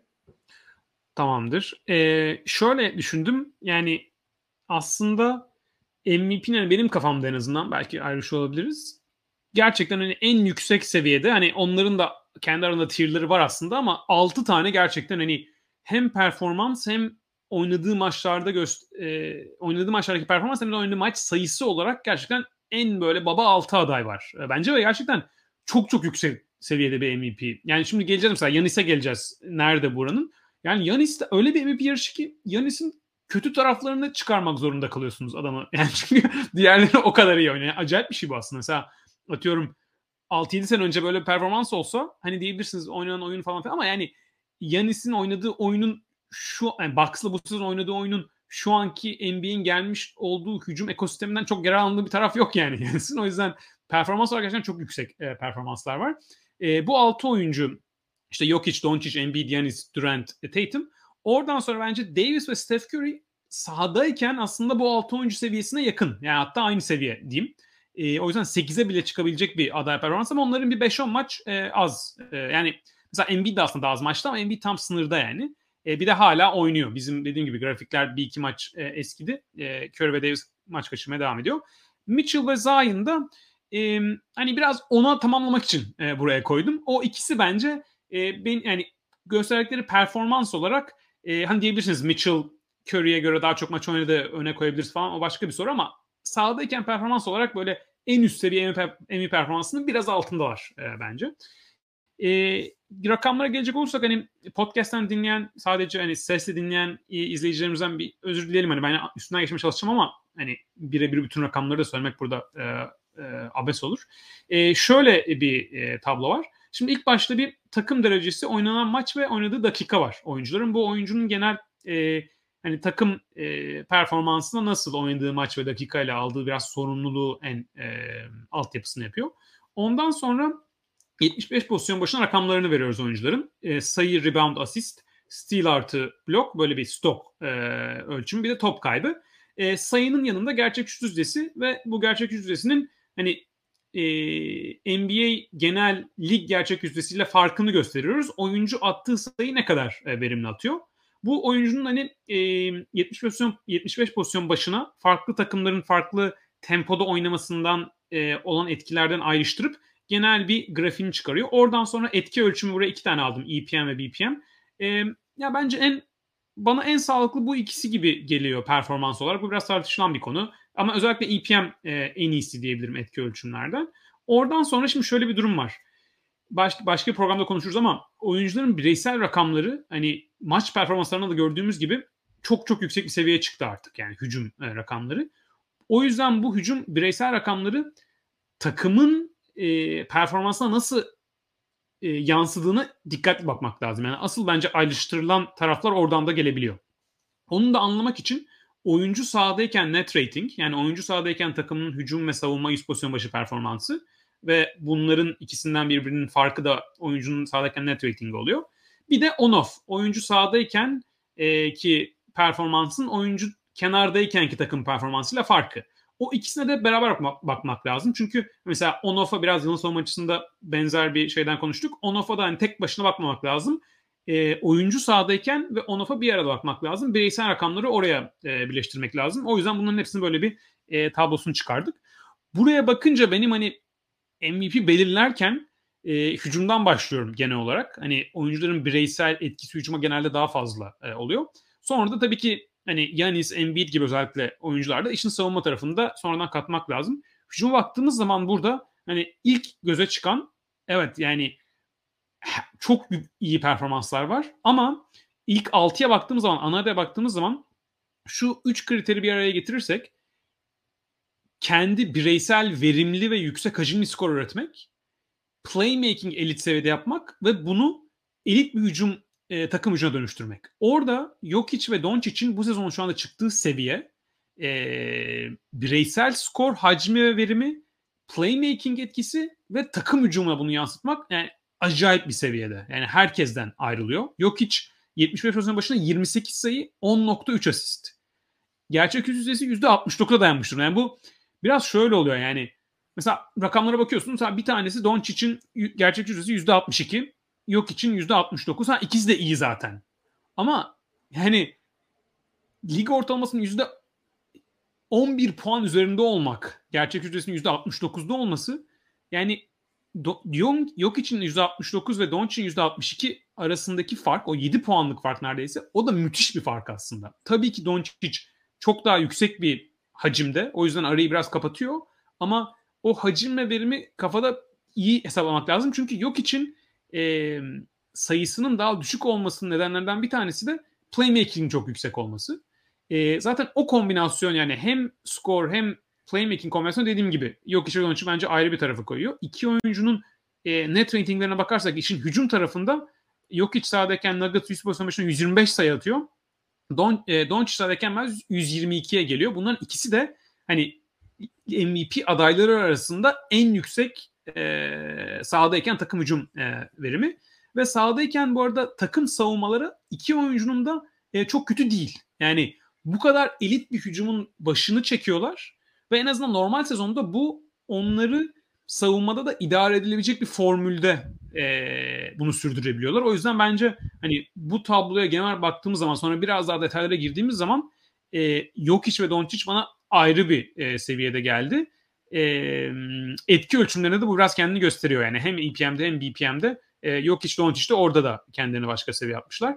E, bilmiyorum sen hani genel olarak nasıl düşünüyorsun? Jokic, Doncic sence de ve en üstte mi yoksa e, aralı Kevin Durant de oraya gerçi yakın. Belki ondan bahsedersin. Ne düşünüyorsun orada MVP yarışında? Ya Yok için veriminden sen bahsettin %69 gerçek şut yüzdesiyle. Şunu yani yok içten daha verimli ligde sadece iki oyuncu var.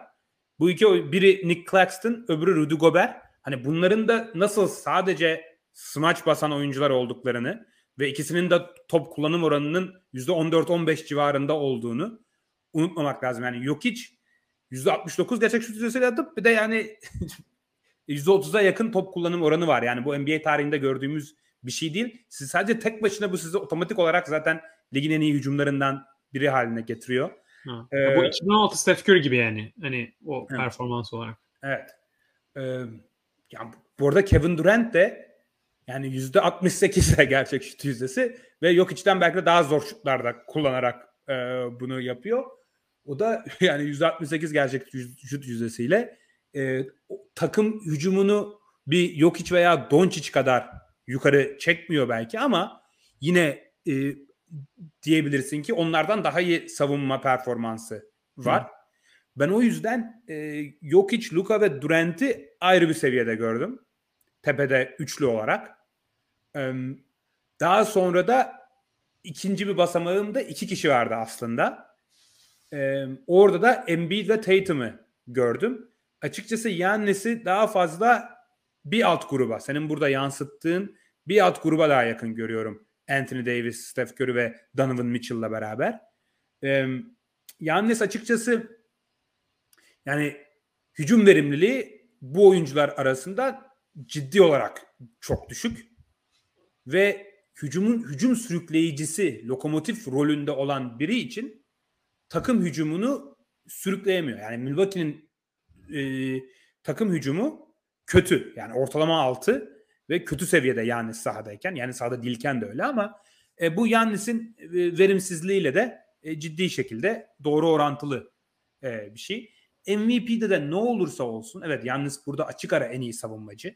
E, en iyi katkı veriyor e, de, diyebilirsin.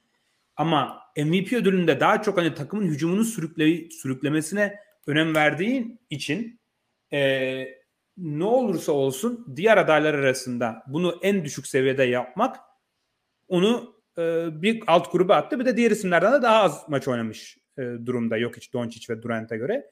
Embiid aralarında en az maç oynamış durumda. Zaten Embiid diğerleri kadar maç oynasaydı ben onu daha yukarıya da yazardım. Çünkü zaten yılın savunmacısında ne kadar üst seviyede gördüğümü söyledim. E, hücumda tabii ki bu isimlerden daha geride takım hücumunu çok üst seviyeye çekemiyor Embiid. Zaten e, hücum reytingine bakarsanız işte Jokic ve Doncic 120'lerdeyken e, Tatum da aynı şekilde. E, Embiid biraz daha 116'da. Çünkü Embiid daha bitirici rolde oynayan bir oyuncu. Hazırlayıcı rolde oynayan bir oyuncu. Ama savunmadaki katkısını da düşünürsek eğer Embiid 35 maç oynasaydı 28'den ziyade belki bir iki sıra daha yukarıda e, olabilirdi. Ama yok hiç Doncic ve Kevin Durant o kadar üst bir seviyede ki yani herhangi bir normal sezonda hani tarihi bir MVP sezonu performansıyla oynuyorlar yani. Ee, o yüzden herhangi birinin o seviyeye çıkması yani Tatum, Embiid Giannis açısından oldukça zor olacak gibi gözüküyor. Evet yani Durant eklemek lazım doğru. Yani ben hani 3'e koyacağım e, onu biraz kendi seviyesinde düşünüyordum yani hani Jokic, Doncic, Durant kendi seviyesinde oradan sonra e, Embiid, e, Tatum, Yanis diye. Şeye katılıyorum. Embiid maç sayısı olarak aynı olsaydı onu da hani en azından KD'nin seviyesine e, kesin alırdım. E, ama Durant'in hani bu sezon savunmada da gerçekten konsantrasyonu yani son birkaç sezona göre e, Warriors'ın mesela Warriors'daki son sezonlarına göre falan e, normal sezonda çok daha yüksek yani onu da söylemek lazım. E, Yanis'i ben hala burada düşündüm çünkü biraz e, yani Yanis evet hani bahsettiğim gibi hani hücum da daha çok ağırlık veriyoruz. Bireysel sonuçta bireysel bir ödül ve takımın hücumunu bir yere çekmek daha kolay. Mesela Yanis'in verdiği savunma katkısı e, mesela KD'de olduğu gibi etki değil. Yani Embiid ve Yanis'te o var. Takımın savunmasını gerçekten iyi bir seviyeye çekmede e, çok büyük bir etkisi var. O yüzden onları biraz da hani Yanis'in o etkisiyle de e, ilk altıya e, ama yani ilk beşime almayacağım hani ama aynı grupta e, gördüm. Bir de Yanis'e şeyi söylemek lazım yani mesela Drew Holiday sahadayken bu sezon Yanis'le birlikte takımın e, hücumu gayet iyi seviyede yani lig ortalamasının cid, yani net bir şekilde e, üstünde. Drew Holiday sahada değilken Middleton'da oynamadığı için yani ortalamaya çekilecek bir takım da değil. Yani anca hani Jokic ve Doncic ortalamaya çeker. Ama Yanis'in onlara karşı hani bir savunma e, etkisi var. O yüzden hani ben Yanis'i bir alt gruba da çok yakın görmedim. Evet e, ortalamaya çekemiyor. Hani kendi bireysel hücumda düştü.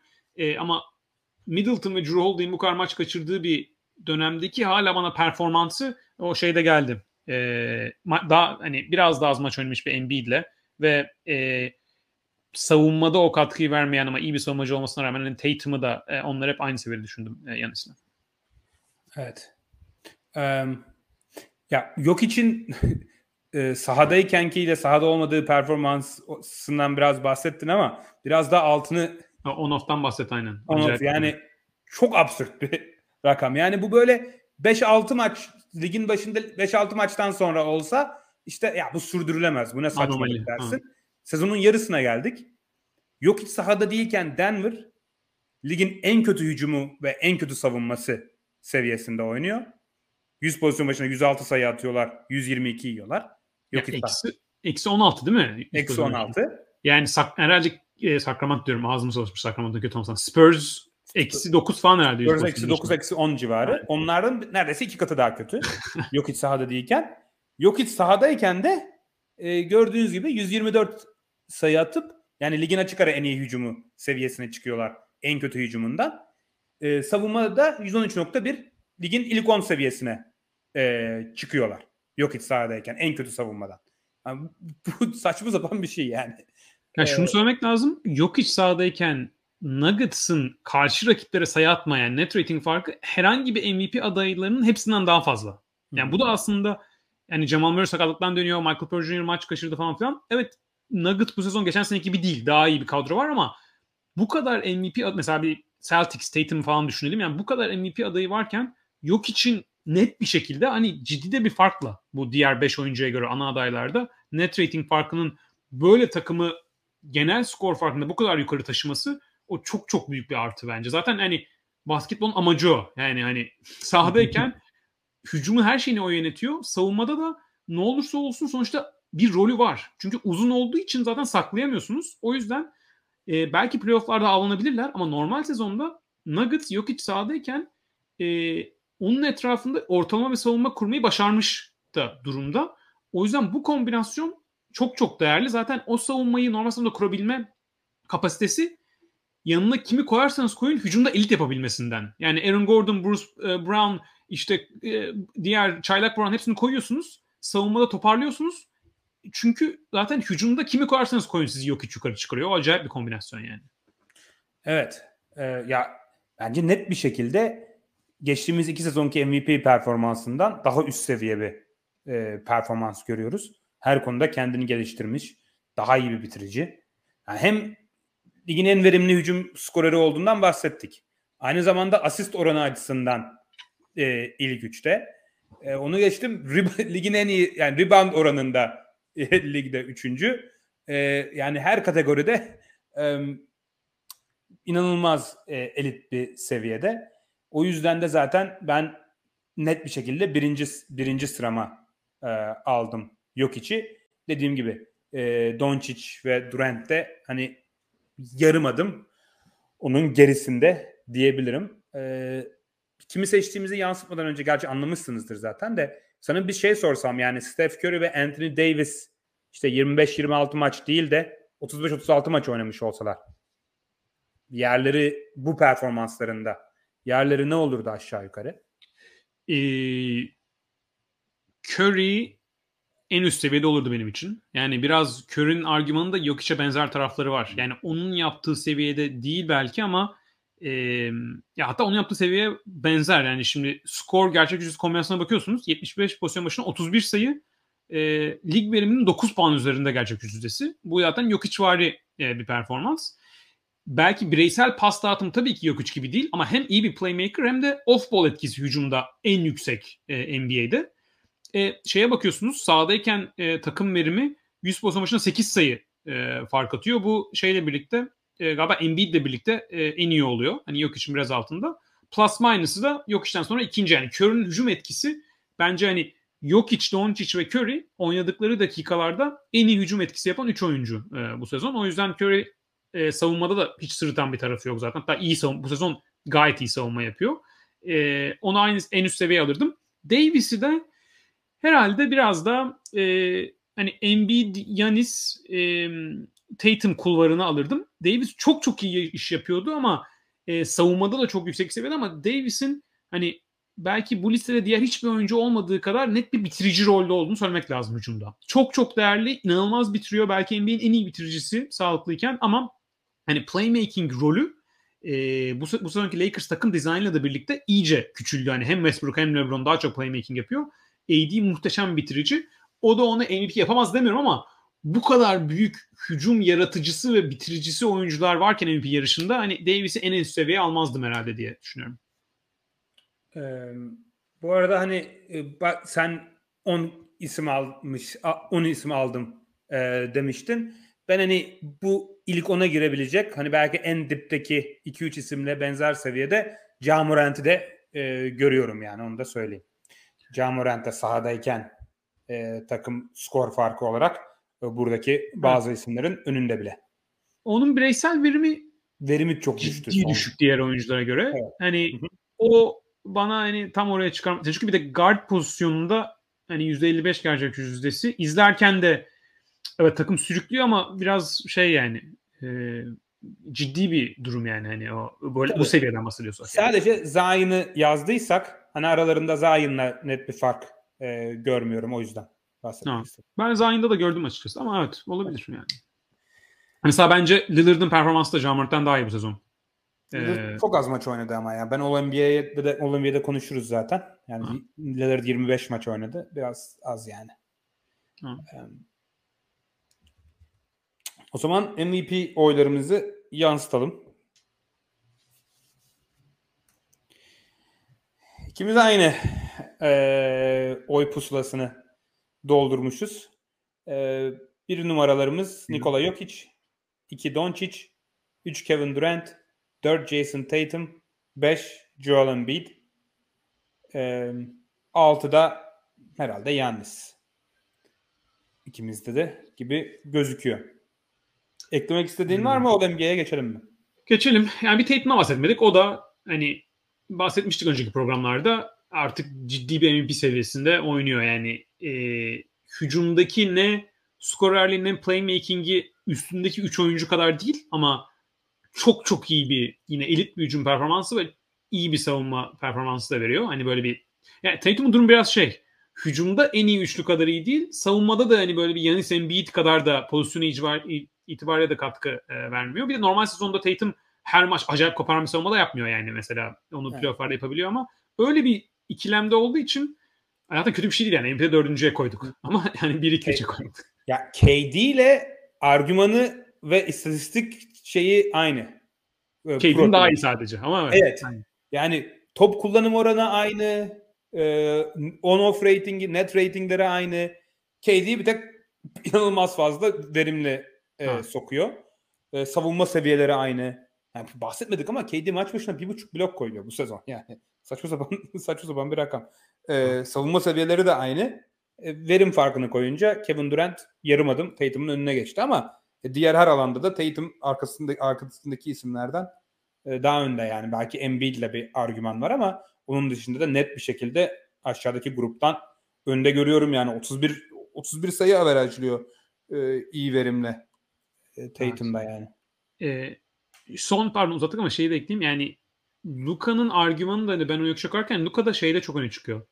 Yani total usage yani toplam top kullanma oranı hem bireysel skor hem asist olarak herkesin acayip üzerinde. Yani biraz oyun stiliyle de bu alakalı. Yok hiç biraz daha ara pas yaptığı için ama hani maç başına 34 sayı atıyor Luka Maç başına 9 asist yapıyor yani bu kadar. O da çok verimli.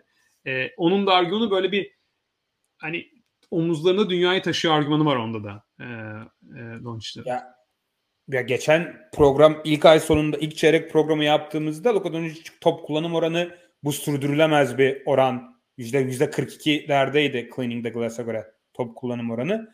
Ee, Basketball Reference'da yüzde 40 yüzde 40'larda olması lazım. Ee, bu sürdürülemez diyorduk birinci çeyrekte. Ondan beri arttırdı. Şimdi %43'e çıktı e, top kullanım oranı. Üçlük yüzdesi %36'ya geldi Doncic'in. Yani maç başına 8 tane ve inanılmaz zor kullanıyor.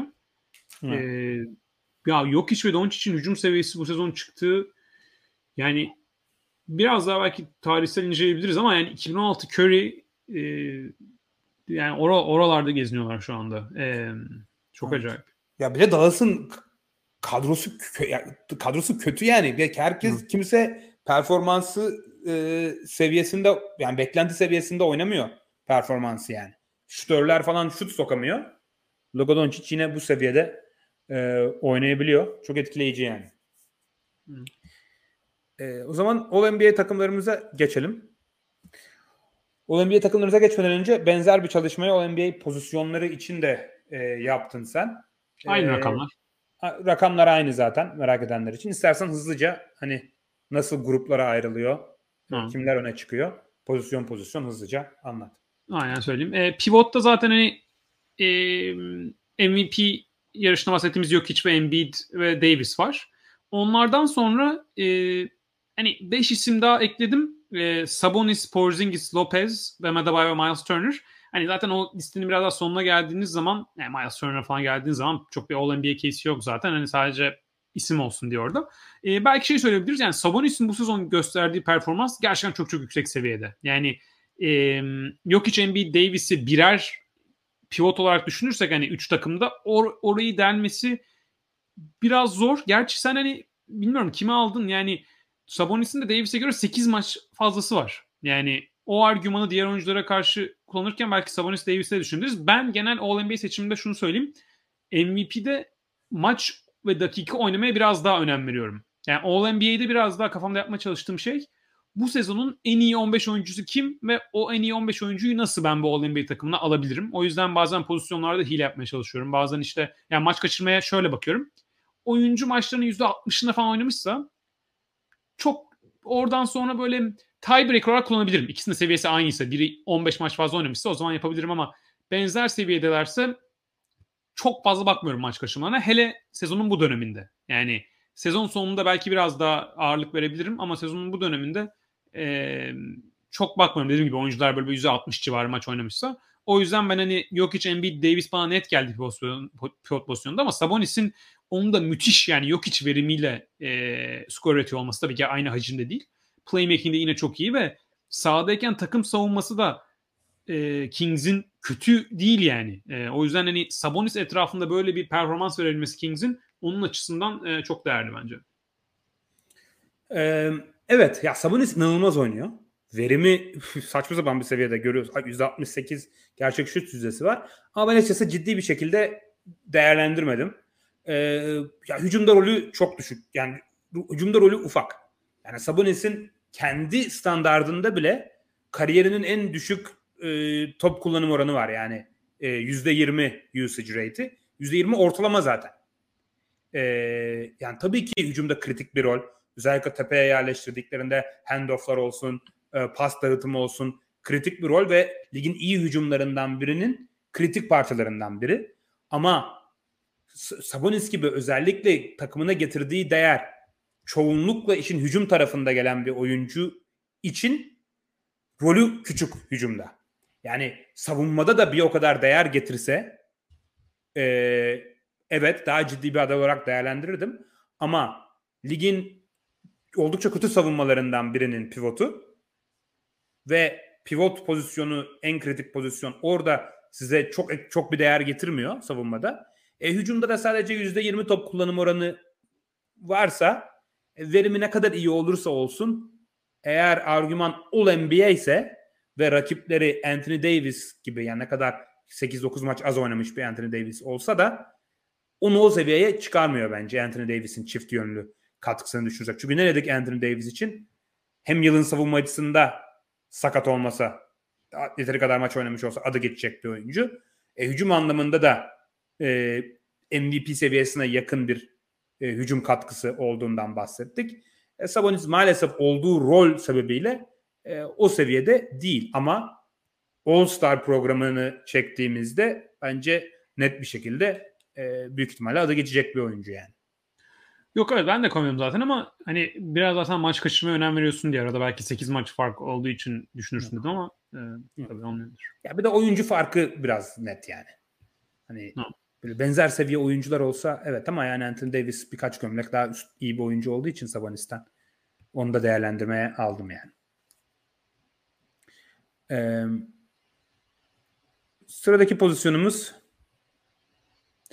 All NBA for, bu arada Bam Adebayo'yu e, biraz daha e, düşündüm. Hani başlarken en azından acaba Anthony Davis'in önüne yazabilir miyim diye düşündüm ama e, çok da bir argümanının olmadığını gördüm yani. Sahada ki görüntüsü daha iyi aslında istatistiklerinin gösterdiğinden. E, bana böyle bu sene sanki bir ileri adım atmış gibi geldi ama bakınca işte verimliliğine, takımının hücumuna, savunmasına katkısını falan düşündüğümüzde çok da bir argümanı yokmuş. e, forvet adayları onlardan bahset istersen. Ya forvette yine en tepede hani e, bu arada e, yansıttığımız grafikler tamamen sıralı değil ama e, yani tepesinde e, Yanis Durant ve Tatum var. O üçü zaten ayrı bir seviyede bahsettik. E, Zion yine bence onlara en yakın isim. Hani yine MVP adaylarımızın dışına almıştık. Oradan sonra biraz daha işler e, karışıyor. E, hani o dört oyuncuyu bir kenara alırsak. Pascal Siakam, LeBron James, Paul George, Jimmy Butler, Jalen Brown. E, bunların bence dördü de farklı artı ve eksilerine dayanarak e, iyi performanslar gösterdi. Onlardan sonra da bir üç isim daha ekledim. Julius Randle, Laurie Markkanen ve DeMar DeRozan. Onlar da gayet iyi performanslar veriyor ama bana biraz daha e, zayıf geldi. E, yani LeBron, Paul George, Jimmy Butler, Jalen Brown'a gelirsek Jimmy Butler biraz daha az maç oynadı. Hani öyle bir e, kaybettiği tarafı var. Miami'nin takım performansı çok iyi değil ama e, Butler'ın hani bireysel performansı, verimi olsun, playmaking'i e, belki buradaki en iyi takım savunmacısı. E, yani en iyi, yani Jalen Brown daha iyi birebir savunmacı olabilir ama Butler'ın takım savunma etkisi de gayet yüksek. E, LeBron'un son zamanlarda müthiş bir e, çıkışı var. E, zaten e, maç başına hani 28 sayı, 8 rebound, 6.5 asiste geldi. Pardon 75 pozisyon başına. E, verimi pek yüksek değil LeBron'un. Hani Lakers hücumunun orada tabii ki etkisi var ama bireysel olarak LeBron'un da yani çok yüksek verimde olmaması e, ilginç bir e, durum. E, ve hani bunun müthiş performansı e, Lakers'ı da hani net ratingini ite kaka biraz e, sıfırın üzerine çıkardı. E, ama çok öyle acı yani son dönemdeki performansı çok inanılmaz ama bütün sezona yaydığımız zaman daha yavaş başladığı için şu ana kadar genel performansı yani öyle acayip bir seviyede değil son dönemde olduğu kadar LeBron'un.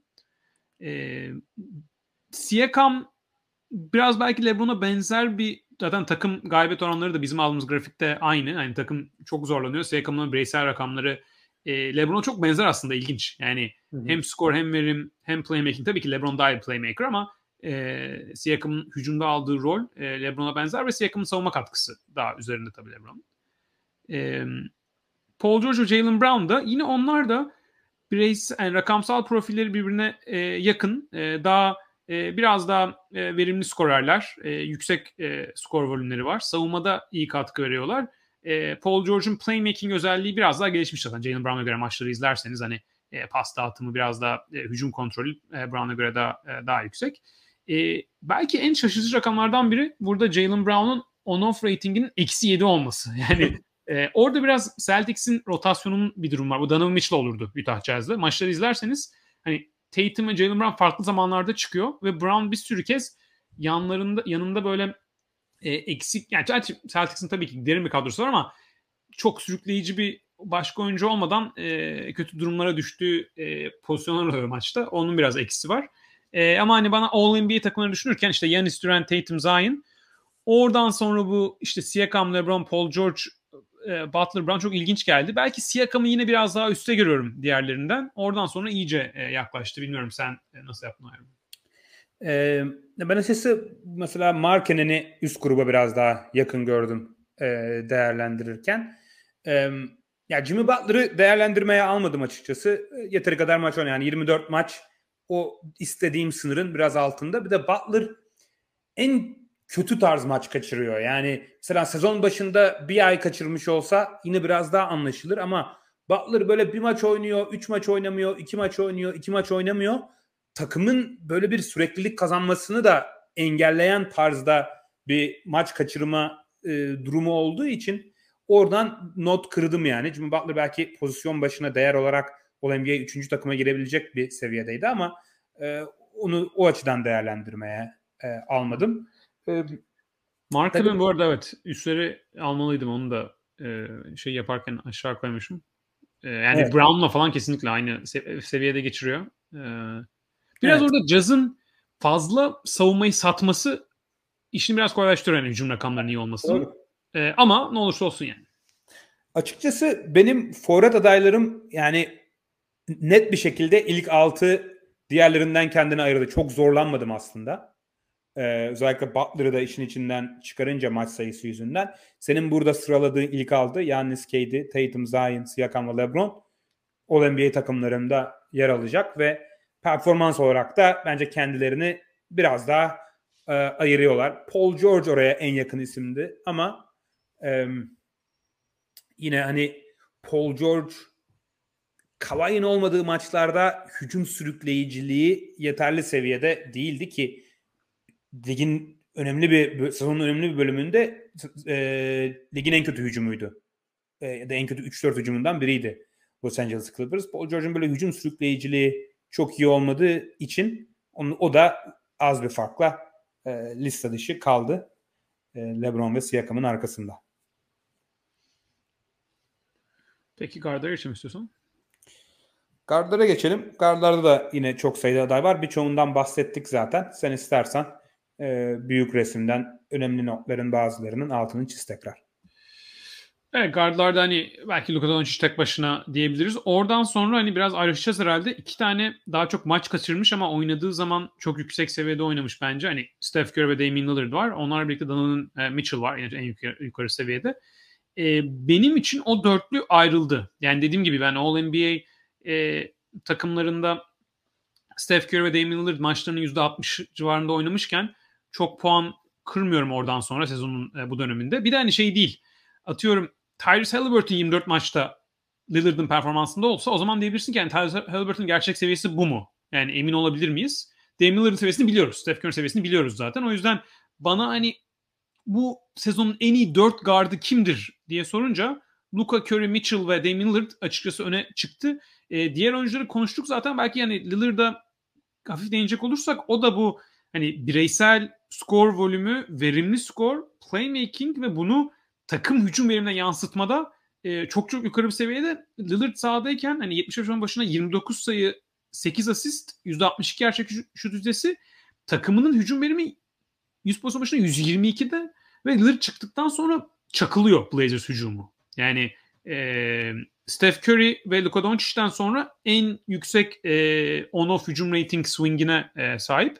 Ve hani Blazers'da da bu kadar çakılmasının da hani hani suni bir şekilde çakılacak bir takım da değil yani. Diğer hücum oyuncuları da var yani Simons olsun. E, yani bileyim Nurk için hücum özelliği karşı benchlere karşı Grant var falan filan. O yüzden bence Lillard'ın bu etkisi e, bana çok e, önemli geldi. E, onun altını çizmek istedim. Oradan sonra da bence Halliburton, SGA, Jamoran, Devin Booker'da diğer net e, All-NBA seviyesi e, sezon geçiren oyunculardan. Burada dediğim gibi Ja Morant'in bir verim sıkıntı zaten kırmızı olarak karşınıza çıkıyor e, grafiklerimizde. E, SGA belki aralarında hani Halliburton da öyle sahadayken takım verimi diğerleri kadar yüksek değil ama o da biraz daha e, takım arkadaşlarına bağlı bir durum ikisi içinde. Oradan sonra altta da benim altta koyduğum isimler All-NBA için çok ciddi düşünmedim açıkçası. Daha çok All-Star yarışında bence daha çok konuşacak isimler. İşte Kyrie Irving, Trey Young, Drew Holiday, Darius Garland, Darren Fox, e, Jalen Brunson, James Harden. Harden çok maç kaçırdığı için onu hani neredeyse koymayacaktım e, zaten. E, Trey'in hala buralarda olması bence e, sürpriz. Yani bana ilk üstteki gruba çok yakın gelmiyor e, Trey açıkçası. Hem bireysel verimin düşüklüğü hem sahadayken yani bu galiba Trey Young'ın çaylak sezonundan beri en kötü takım hücumu olabilir e, Trey sahadayken. E, bir de şeyi düşünmek lazım yani lig hücum verimi artıyor gitgide. E, hani hı hı. sadece takım veriminin dışında. O, o, o büyük bir sürprizdi. E, bilmiyorum sen ne düşünüyorsun? Sen galiba maç cezasından biraz daha Curry ve Lillard'ı aynı yukarıya koymayacaksın. Evet yani senin de burada koyduğun ilk 8 bence net bir şekilde kendini ayrıştırıyor. Alt gruptan kimseyi de net bir şekilde düşünmedim oraya girme. Çok bir argümanları da yok bence. Yukarıda 8'de de ayrışma yaparken evet az önce e, 24 maç oynayan, oynadı diye Jimmy Butler'ı kategori dışı bıraktım. E, Lillard'da da, Lillard'da da aynısını e, yapacağım. Performanslar bu kadar birbirine yakınken hani e, mesela işte Gil, şey Gilles Alexander'a göre 9 maç az oynamış olması, Halliburton'a 10 üzeri maç az oynamış olması e, biraz değerini e, etkiliyor tabii. Ama sahadaki performanslar performans... yakın gelmedi. Ee, o yüzden, bana performanslar yakın gelmedi çok. Hı. Yani daha üste geldi. Ee, ama evet. Evet daha üstte ama 10 maçlık bir farkı kapatacak kadar üstte diye düşünmüyorum. Sınırı bir yerden çekmem gerekiyordu. Bana o makul geldi. Ee, yani o bu 8'den iki tane dışarı iki tane dışarıda kalacak e, isim vardı. E, biri Lillard yani öbürü de yani iki hepsinde zorlandım.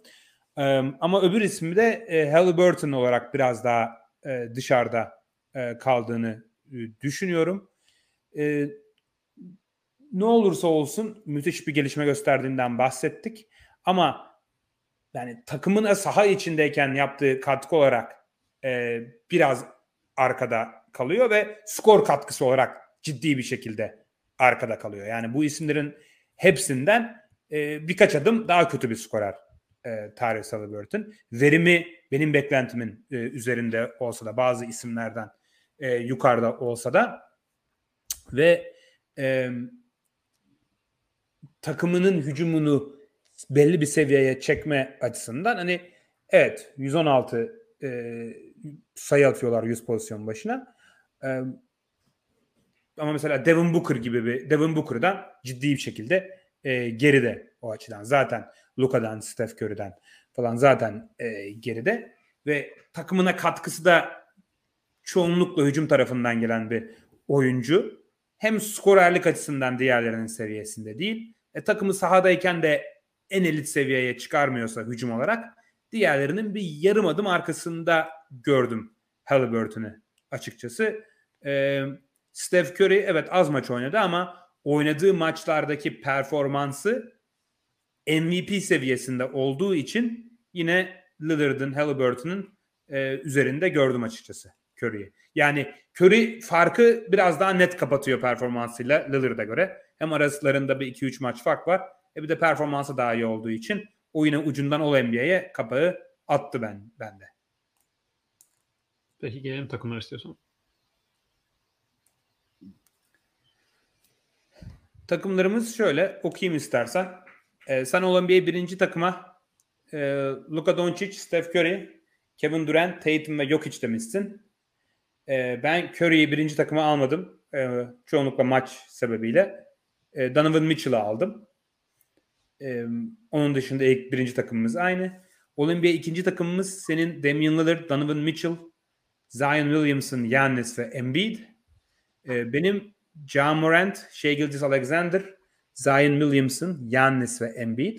Forvet ve pivot konularında hep anlaşmışız zaten. İşte guardlar e, konusunda biraz e, ayrışmışız. Senin olan NBA üçüncü takımın Ja Morant, Shea Gilgis Alexander. Yani benim ikinci takımımla aynı. E, biraz hile yapıp Booker'ı forvete kaydırmışsın orada ama hani göz yumalım. E, Booker, Siakam, Anthony Davis demişsin. Ben de Steph Curry'yi üçüncü takıma aldım.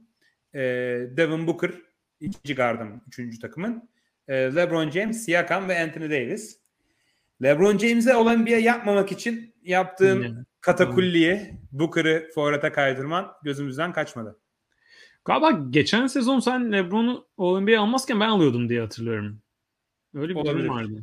Olabilir, Ee, olabilir. Ya şöyle özellikle hani sonuçta bu ara dönemlerde yaptığımız All-NBA takımlarında hani Devin Booker'ın yani evet iki numara tabii ki yani shooting guard ama yani guard veya forvet olarak koyulmasının hiçbir farkını görmüyorum yani Devin Booker profilinde. Hani Ja Morant, e, Steph Curry, Damian Lillard falan olsa bir derece ama Devin Booker zaten kanat oyuncusu yani e, günün sonunda. E, bir de hani belki sezon, sezon sonunda All NBA takımı yapsak ve Devin Booker NBA officially yani resmi olarak derse forvet koyamıyorsanız o ayrı bir durum ama belki sezon sonu diyecekler ki Devin Booker guard'da forvet'e yazılabiliyor. Yani öyle bir ihtimal var. Bir sürü oyuncuda gördük bunu. Bu arada takılıyorum yani. Bu arada Booker forvet oynamıştır zaten. Ee, Baktım bir... ben biraz. %10-15 falan. Ama Evet. e, guard daha makul tabii. Hani şeyi düşündüm. Booker ve Önemli değil LeBron'un yani. Booker ve LeBron'un bu sezonki katkısı e, LeBron'un son dönemi çok etkileyici ama Booker sahadayken Suns'da çok iyi oynuyordu. Yani sezon başında ve Booker çok yüksek bir performans veriyordu. O yüzden hani biraz daha ona e, onu almamak daha çok yaktı beni. E, LeBron'la almamaktansa. O yüzden böyle bir hile yaptım. E, ama LeBron sağlıklı kalırsa sezon sonunda e, girebilir yani bu takıma tabii. Evet. Ee, seni böyle en almamak en içini yakan isim kim oldu? Ee, bakayım bir saniye. Guardlardan yoktu pek öyle biri. Ee, Paul George olabilir. Yani onu bir yere koydum ilk yaptığım listede. Ee, Paul George ve Sabonis e, belki ilk, ilk iki desem o ikisi olabilir diye düşünüyorum. Ha, pardon LeBron zaten saydık yani onu e, genel olarak takımlarımızda diye. Yoksa LeBron bir derdim yani en dışarıda kalan. Ama LeBron, Paul George ve Sabonis'i benzer bir seviyede görüyorum giremeyenlerden. Ben de Halliburton, Lillard. Aa ve- Halliburton. Ben Halliburton almadım değil mi? Evet tamam Halliburton o zaman. Pardon Evet. atlamışım. Halliburton bir evet. Evet, Halliburton. Çünkü basamağı aynı yani aslında. Ee, All NBA ikinci ve üçüncü takıma giren isimlerin birçoğuyla benzer seviyede performans veriyor. Sadece yeterli sayıda e, yer olmadığı için e, giremedi. E, ama bir sonraki mesela bölümde bazı oyuncular maç kaçıracağı için eğer klasman dışı kalırsa e, Halliburton hemen kapının dışında yani. Evet evet doğru yok. Bir Halliburton, iki LeBron diye değiştireyim o zaman. Evet. Eklemek istediğin başka bir şey var mı? Yok. Ay, Ağzına sağlık. Senin de ağzına sağlık. Yani hakikaten acayip üst düzey performanslar var yani bu MVP ve All NBA'ye e, bakarken bir kez daha e, dikkat çekiyor yani. E, zaten yakında All NBA, All Star seçimlerimizi de yaparız. Orada da üzerinden geçeriz. Dediğim gibi yayınlarımız e, devam edecek. Sizin de katıldığınız, katılmadığınız yönlerini e, yorumlara bırakırsanız bizim tercihlerimizin tartışmayı oradan devam ettirebiliriz. Sizin MVP'niz kim? Sizin All NBA takımlarınız nasıl? Yazarsınız. Oradan devam ederiz. Herkese izlediğiniz için e, teşekkür ederiz. E, izlediyseniz buraya kadar ve beğeni atmadıysanız beğeni atarsanız da e, seviniriz. E, bizi takipte kalın. Kaan çok teşekkürler abi. Görüşmek üzere. Görüşmek üzere.